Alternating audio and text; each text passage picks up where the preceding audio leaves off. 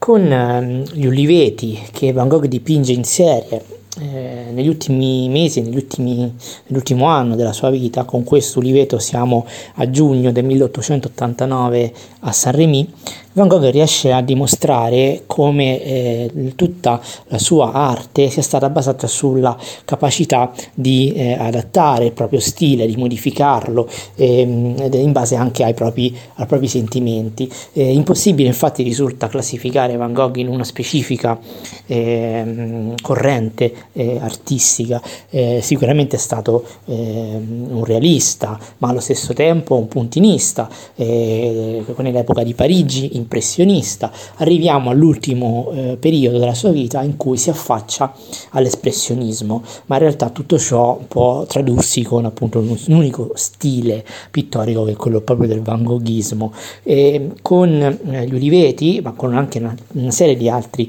dipinti che eh, realizzerà negli ultimi mesi di vita, cosa vuole esprimere Van Gogh? Esprime tutta la sua eh, angoscia e desolazione per eh, l'isolamento ah, nel, nell'ospedale eh, psichiatrico, per la sua condizione di malattia che mh, mm, eh, diventa sempre più ehm, lampante, ci sono alti e bassi costanti, ma i bassi sono spesso e volentieri più, più eh, forti e, e, e, ci sono quindi crisi che gli condizionano la vita. E quale modella migliore per Van Gogh per esprimere appunto questa sensazione di angoscia se non ehm, la natura? Eh, Vincent amava fino all'inverosimile la natura, eh, da sempre si perdeva ore, si perdeva giorni nella natura, la sentiva un po' come una seconda pelle, ci si immergeva totalmente, sembrava appunto un tutt'uno con la natura. E per questo eh, attraverso pennellate eh, forti e vigorose ma molto rapide allo stesso tempo grazie alla natura cerca di dipingere e di stigmatizzare quella sua inconsolabile desolazione. Qui gli alberi si piegano sembra quasi che, si, che siano sconvolti da una tempesta di vento e esprimono tutto il suo dolore. Sembrano quasi urlare la loro rabbia. Ecco eh, urlare è una parola chiave vi saluto poi con con, con, questo, mm, con questa... Mm, eh,